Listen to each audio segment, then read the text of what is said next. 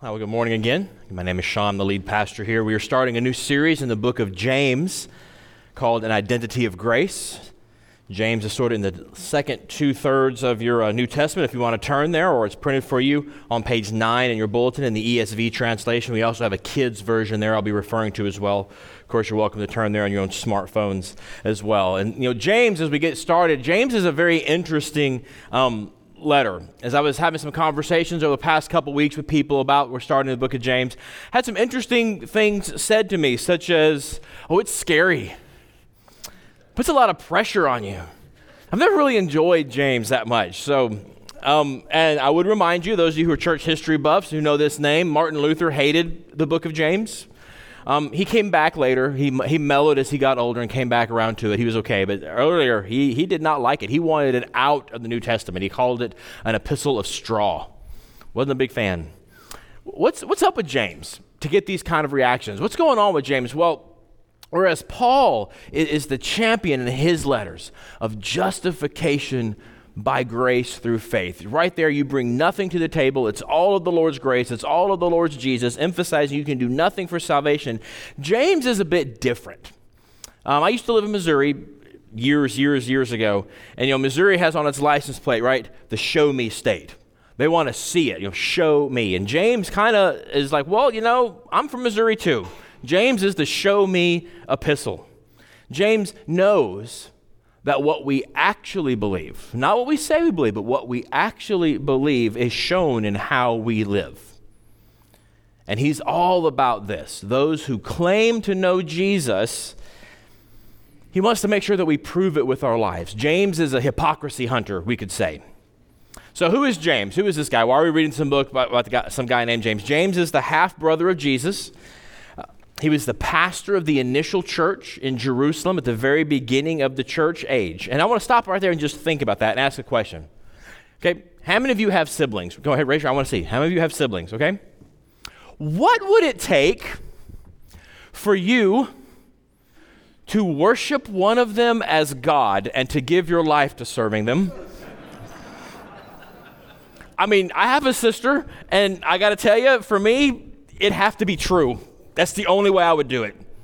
And I doubt you are much different. And I doubt James was much different. Think about that.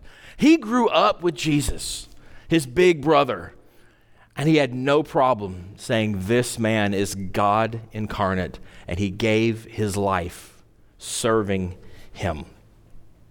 So, James is a Jewish Christian. He ministers to Jewish Christians, and he writes to Jewish Christians throughout the Roman Empire. James is a, is a kind of letter that's meant to be distributed to churches regardless of where they are. So, some letters are written to the church right here, James is written to Jewish Christians all over the place, or any Christians, but really focused on Jewish Christians. Hence, it has that weird intro in verse 1 we're going to get to in a second. So, James is often very direct he goes for shock value. He, he, he, he loves deeply, but he doesn't always know how to show that. And he just kind of says it like it is. As I was trying to think of how to do this, I think this is a compliment, so I'm going to go ahead and say it. James makes me think of Marty a lot.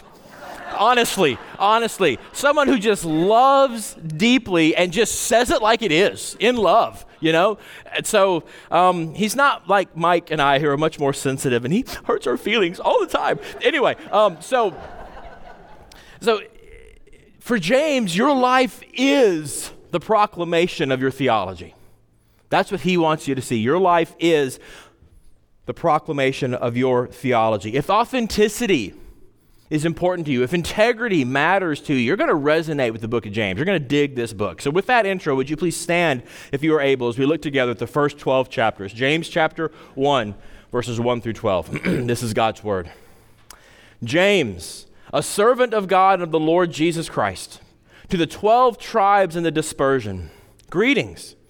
Count it all joy, my brothers, when you meet trials of various kinds, for you know that the testing of your faith produces steadfastness. And let steadfastness have its full effect, that you may be perfect and complete, lacking in nothing. If any of you lacks wisdom, let him ask God, who gives generously to all without reproach, and it will be given him. But let him ask in faith, with no doubting. For the one who doubts is like a wave of the sea that is driven and tossed by the wind. For that person must not suppose that he will receive anything from the Lord. He is a double minded man, unstable in all his ways. Let the lowly brother boast in his exaltation, and the rich in his humiliation, because like a flower of the grass he will pass away. For the sun rises with its scorching heat and withers the grass, for its flower falls, and its beauty perishes. So also will the rich man fade away in the midst of his pursuits. Blessed is the man who remains steadfast under trial, for when he has stood the test, he will receive the crown of life, which God has promised to those who love him.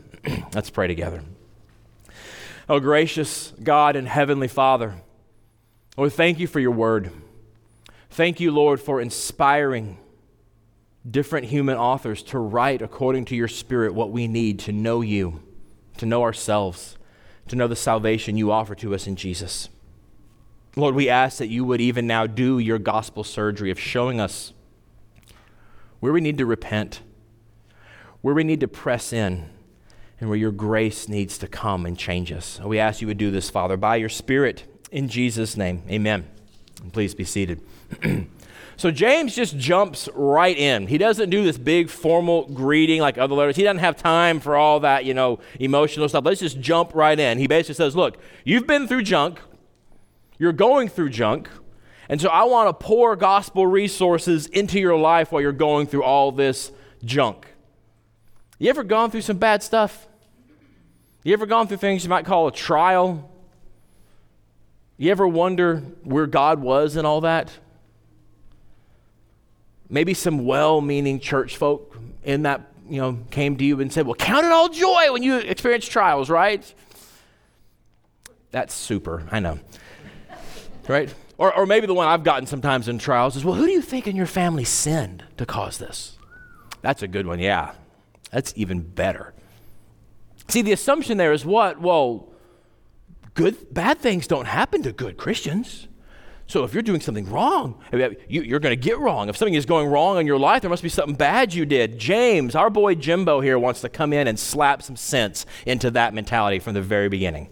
There is no connection between the circumstances of your life as far as trials and difficulties and, and, your moral, ethical, religious behavior before God. James wants to separate those two things. Say, no, you cannot assume a one to one relationship. You can't assume, oh, someone's going through trials. Someone sinned. So maybe your grandma, like my grandma, said this, and we may me gently correct her if she's still around. No, God is not going to get you for that. Okay, so, so I mean, but this is important. I mean, do you have trials in your life sometimes? Is your life difficult? Well, James is going to talk about that from the very beginning. He talks about that right here today in these 12 verses. And that gets us to our theme for today, which is this When the pressure's on, God's joy is there for the asking.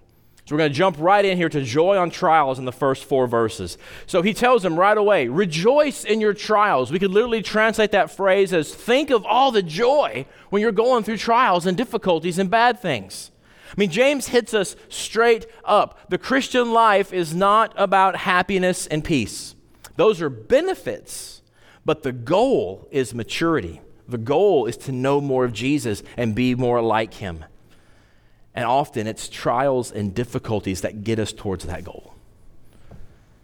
See, James tells us the hard truth from the very beginning ease is abnormal, trials are normal they're common. Now, I know we live and think the opposite way, and we'll worry about that later. That's the Holy Spirit's problem. But James wants to tell us from the very beginning no, when things are going are difficult, that's normal. When things are great and soaring, oh, rejoice, drink it up, but recognize that's, that's not normal. That's a respite. Why, why has God set up such a system? Why does it work that way? Well, James tells us in verse 3. Let's look together. He says this.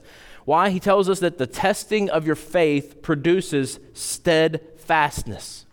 Trials produce a patient endurance, an active staying power. He builds that in his people, God does, with trials, with difficulties. I mean, we live in an instant glorification culture, and that right there just doesn't sit well with us, does it? Right? We're, we're, we're like the opposite of steadfastness in our culture. We want it right now. We deserve pleasure and leisure now. Everything tells us we can have what we want now. Waiting, denying yourself, delayed gratification is almost immoral. Why would you do that? You, should, you deserve it now. And that cultural assumption kind of infects everything.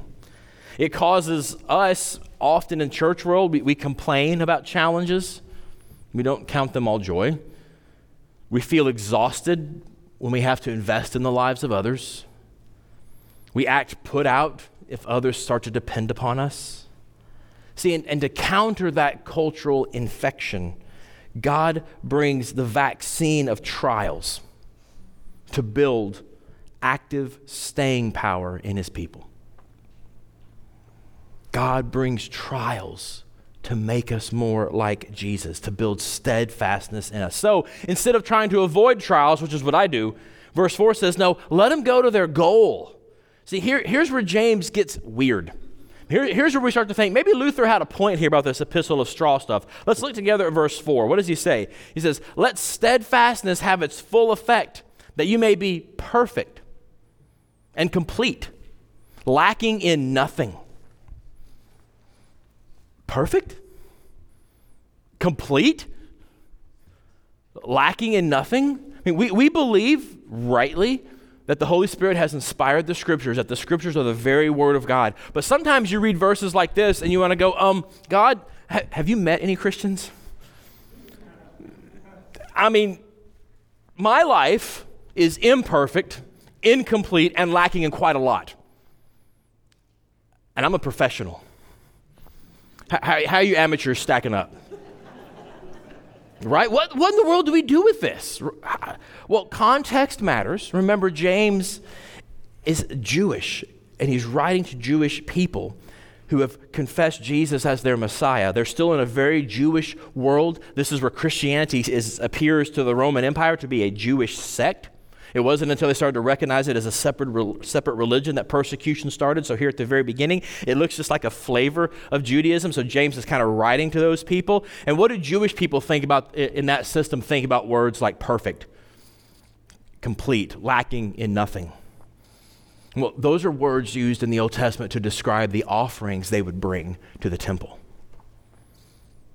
it describes the qualitative nature of those things. Those lambs, those doves, those bulls, whatever they brought couldn't have blemishes. They had to be perfect. They couldn't have injuries. They had to be complete. They couldn't be like, you know, deficient. They, had, they, they couldn't be lacking in anything. They had to be a perfect sacrifice to bring to God. And one of the things we forget is most of the time the sacrifices in the Old Testament were not about atonement. They were not about getting forgiveness. They were about worship in general. There was daily sacrifices for the daily worship of God. So, what's happening right here is James is talking in a worship context. Old Testament ears would hear this in a worship context. So, James tells us trials make us better worshipers. I mean, church folk, have you ever heard the phrase, well, all of life is worship? You may have ever heard that? Well, that phrase is not in the Bible. That's okay, neither is Trinity. But it's taught right here. God uses trials to make our whole life worshipful. He uses trials to make us better worshipers. So in verse 4, the full effect of endurance and steadfastness for a Christian is glorifying God with your life. God is honored by lives that reflect the reality of His grace, not pious platitudes. Christians are supposed to have staying power access to gospel resources for life's challenges, and God uses trials to get us there. This is why we should have joy in trials because trials, tri- here's how I want to put it trials are like the cardio of the Christian life. Okay? No one likes to do cardio. Even the really skinny and shape people up there faking it, they don't like it. They'll stop as soon as the timer's up, man. Okay, they just they're just more disciplined or whatever. But none of us like cardio. You do the cardio why? Because it burns the fat and it makes you healthy. But you don't dig it, you do it, right? And that's trials, man. Trials burn out the fat and they make you healthy, and it's okay if you don't dig them. God says just do them and I'll bring you joy. That's what James wants us to see. Now, everything I just said, that's pretty hardcore. Okay, that's that's that's varsity right there. What what if, though, you kind of look at your Christian life and like, well, yeah, but I'm kind of JV. Or what if you're like me, you're like, well, I'm actually kind of like a freshman B team practice squad level. Okay, for those of you not athletic, that means really bad. Well, James has an app for that. Verses 5 through 8. There's joy right there. If you don't have it, it's for the asking. James tells us right away if you're no good at joy and trials, ask God. And I love how he says that because when we're in trials and we ask God, what's the first thing we tend to ask for? For it to stop, right? And James like, no, no, don't ask for that. Ask for joy in the trial. Ask for the wisdom to see God working in your trials. Notice he that's the question he answers, right? Ask God and he will give you wisdom. All that stuff from verses 1 through 4, that's walking in biblical wisdom, seeing joy, recognizing it's the cardio, recognizing it's supposed to hurt, but it's making you better. You're for it. Okay, that's wisdom. James says that the wise Christian has a steadfast faith made that way from trials, and they see it. And if you don't have that wise joy, just ask. And my favorite part is he tells us that God answers that prayer without reproach. He's not us. He doesn't do what we would do. Oh, I need help. This is really hard. Well, did you give your best? Did you follow the procedure? Did you leave out a step? Have you double checked your work? Have you gone out there and given 110%? Right? God's like, okay, here you go. Aren't you glad that He's not like us? That He gives without reproach? He gives graciously. When that junk happens, He's like, here you go, have some resources. God doesn't grow weary of our asking. He doesn't chide us to tell us to fix ourselves. He's always there, ready to help, James tells us. He doesn't reprimand us for not having wisdom in trial. He says, I know you don't have wisdom. That's why I brought the trial. So here, have some now. It's so gracious. It's so encouraging. I just love it. And then James has to go and ruin the ride in verses 6 through 7. Let's look at that together. But let him ask in faith with no doubting. For the one who doubts is like a wave of the sea that is driven and tossed by the wind. For that person must not suppose that he will receive anything from the Lord. We have to ask without doubting? Don't even bother to ask if you're going to doubt, he says. I mean, are you kidding me? When we ask the question of God, now we got to ask it of James. James, have you met any Christians? We're riddled with doubts, aren't we? What in the world do we do with this? Well, James here is not speaking of an occasional doubt. He's talking about an ongoing action of doubting. He says, You can't assume that the Lord will give you relief or give you wisdom if you ask, refusing to believe the promises of the gospel. Now, see, from the context of the whole book, here's what's going on here. It seems these Jewish Christians were resting in their orthodoxy. They were, uh, I know you guys probably can't relate to this, but here's what happens. Some Christians do this, uh, and these Jewish Christians were doing it. They, were, they anchored their hope and their trust and their security in their conservative theological beliefs more than in the grace of God and Jesus. They assumed that their right beliefs made God love them more than those people over there who don't believe as rightly as we do. I want to make sure we get this. So, boys and girls, if you're still here, let's look at your six and seven, kind of in the middle there at the bottom of page nine. Here's how we put it for you guys. It says this James says, But ask him as a child to a father instead of trying to get him to love you because you're really good. You can't expect him to give you anything because of what you do. You see, boys and girls, your parents don't love you more because you do good one day and, and they don't love you less because you did bad the next. And, and James wants us to see God doesn't treat us that way either. So, what James is doing here eh, eh, for everyone is James uncovers here what a heart that lives in the doubt of God looks like.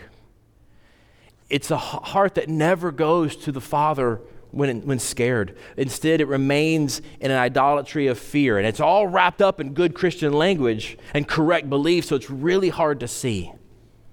Here's what I mean. Maybe some of you can relate to this. Ha- have you ever been on probation at work? You know, you had that review, no matter what your job is, there's some sort of review. Sometimes you know the review is happening, sometimes you don't. And then all of a sudden they, you know, they come and talk to you about your review. And if you don't quite match up, you're put on what's called a improvement plan. And at the end of the improvement plan, if you have not, you know, improved, you could pretty much lose your job. So now, let's not get distracted as to how I know this process this well, okay? That's not important. That's not important right now, okay? Here's what's important is when Christians live in an ongoing mentality of doubt, the kind of doubt James is talking about here, not really anchored in God's grace, we assume that trials mean we're on probation with God. And that this must be some sort of improvement plan, and I better shape up or he's going to reject me. Because it's not about what Jesus did on the cross, it's about me and my behavior and my right beliefs. That's an ongoing doubt that James is talking about here. If you come from that mentality, yeah, he's got nothing for you. See, because the gospel is what? The gospel is that no, Jesus was put on probation for us, that he was fired for our poor performance and that his perfect evaluation was given to us by grace. And if all of that is true, we can never be on probation because it's been taken care of.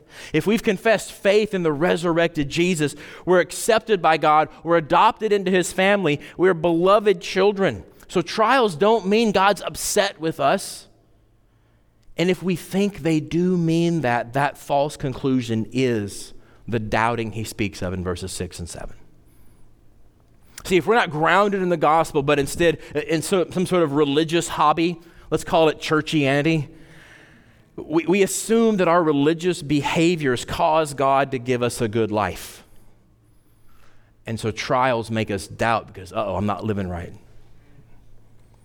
So when things aren't good, instead of resting in joy, instead of seeing all the joy of, wow, God is present and working, even in the midst of this junk, instead, what do we do? We try harder to be a good Christian, whatever that means. I actually don't know the definition of that. And when the trial doesn't end, when our being good doesn't work, it makes us very unstable, James says. It makes us tossed about emotionally. We have absolutely no stability. Non Christians here today who are listening, this is why you've met many unhappy Christians. Because when we have a shallow grasp of the gospel, when, when the difficulties of life inevitably come, we appear to have no resources. We're just as petty and bitter and quick to anger as people who don't know Jesus because we're not tapping into those resources in our difficulty. We're denying them in our doubts. I'm sorry that that's been your exposure to Christianity. Be, be patient with us. We're, we're works in progress. See, because the gospel has amazing resources to deal with the difficulties of life if you'll just ask, James tells us. And in verse 8, James gives us this great picture of the instability that comes when we don't ask for wisdom. He uses a great phrase You're double minded, unstable in everything. It's almost like there are two people, is what James is saying.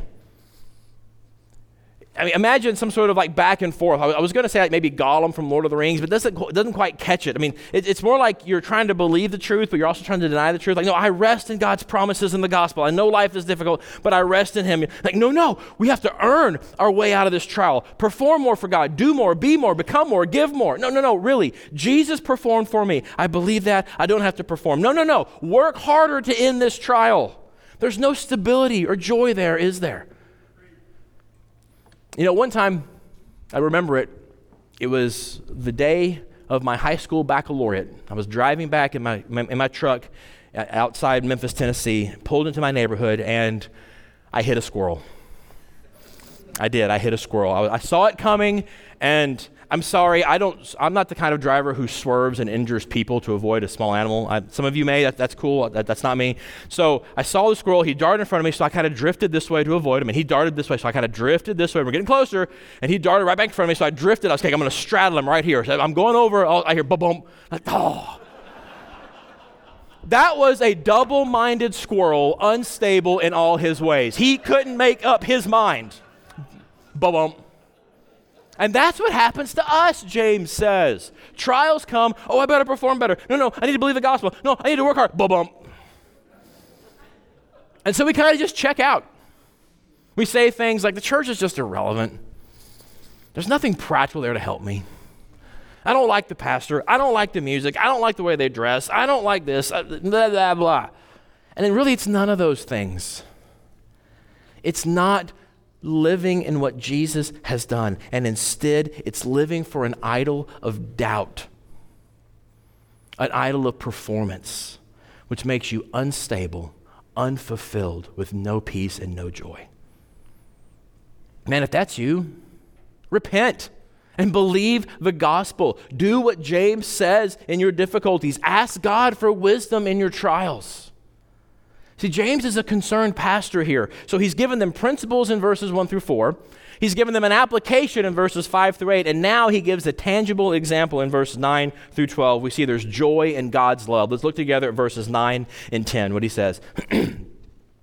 Let the lowly brother boast in his exaltation, and the rich in his humiliation, because like a flower of the grass, he will pass away. See, all Christians deal with the trials of money, either fear of want or the sloth and lack of fervor of having plenty.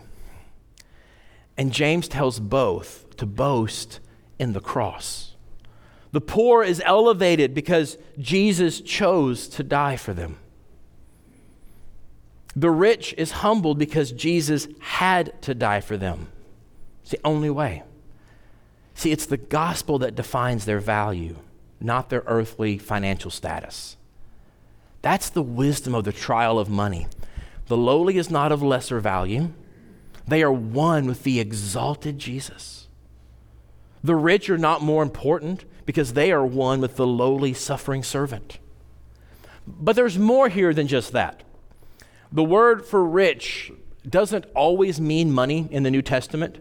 It, it can mean being full like being full in your heart. Sometimes it's used with other adjectives to be almost like an arrogance. You're so full of yourself.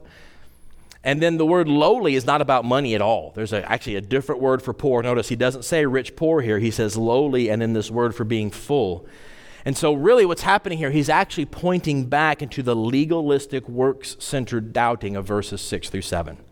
In other words, both the lowly and the rich here are those who look to their own religious behavior and beliefs instead of resting in the gospel. The lowly assume that they're poor performers, and so they wallow in despair instead of resting in Jesus' performance. The rich assume they're good performers, and so they wallow in their pride instead of being humble that they could never outperform Jesus and they need him. I tried to capture all of that because I know it's, it's, it's, an analogy. I'm trying to translate an analogy. So I tried to capture all that for the kids in verses 9 and 10. So let's all look at the kids' translation of verse 9 and 10. It's at the bottom of page 9 there. It says this Instead, when you've really messed up, rejoice to be one with Jesus the King. When you think you've made God love you, rejoice to be one with Jesus the servant. See, what James is trying to get at here is the lowly failures are tempted to think God doesn't care and the rich, successful are tempted to not care about God. But God wants to bless both with joy, so he sends them each trials to break up those false beliefs. And that's how James sums it up. Let's look together at verse 12, his summary statement. He says this Blessed is the man who remains steadfast under trial, for when he has stood the test, he will receive the crown of life, which God has promised to those who love him. See, it goes right back to that theme of steadfast endurance and grace. Why? Because trials are lifelong. They're, they, don't, they, they have respites, but they don't go away. Sorry, if, in case you were hoping I, I would say something else. They don't. They don't. You know, so for us, in a time of transition, you know, a changing community, a changing culture, a recent change of church staff, COVID changing everything and then things slowly changing back, those are all trials. Not big ones, but they're trials. And they're opportunities to seek wisdom from God. See, God intends trials to strengthen us, to strengthen our faithfulness, to strengthen our joy. And the proof is that He promises us a crown of victory. This is not like a medieval crown that a king or, king or queen would wear. This is a Roman crown. Their professional athletes wore crowns. Those who won in the games got crowns. Think of it like a Super Bowl ring, is what he's saying here. That you will have earned a great victory, and God's going to give you the ring, man. You can have that piece of bling that you can wear everywhere to show that you have gotten wisdom in trial, that you have endured. We can get a crown of victory. And the reason we can get one is because we can have this crown of life because Jesus Christ received a crown of thorns. He died to secure our forgiveness and our place in God's family. We never have to earn that place. Our crown of life is secured by His life, death, and resurrection. And in that secure place of love and acceptance, God wants us to then grow up. Our tests, failed and past tests, teach us to cling to God for wisdom and for mercy, to get that gospel truth deeper into our hearts. See, God's not out to get you, but neither is He out to shower us with leisure and untarnished privilege in this life. Following after Jesus is a call to suffer while being loved and cherished unconditionally. Man, if you don't know Jesus like that, where do you get your resources when life's not working? What is it you go to? Is it working? Can it make the promises that the gospel has made here in James? Because when the pressure is on, James tells us God's joy is there for the asking. So the question is will you ask for it? Let's pray together. oh, gracious God and Heavenly Father, Lord, we don't want to do this. We just want you to stop the trials. And there's a big part of our heart that just wants to say that. Lord, would you give us the wisdom to ask you for joy in our trials? Would you give us repentance, Lord, from our doubting, from our seeking to earn your favor, or from our living in despair, assuming we can't earn your favor because we're not looking to Jesus? Would you help us once again, Lord, to see the Lord Jesus Christ in his beauty? That He has done all things well and accomplished salvation for us, that we might rest in Him. We pray, Lord, for those of us here who know you, that you would anchor us more deeply in the reality of that gospel, that we might have joy in our trials. And Lord, we ask here today for those who do not know you, that as Jesus Christ has been lifted up, that He would draw all people to Himself. Would you even now do your work of salvation and build your kingdom here? And we ask this, Lord, in Jesus' name. Amen.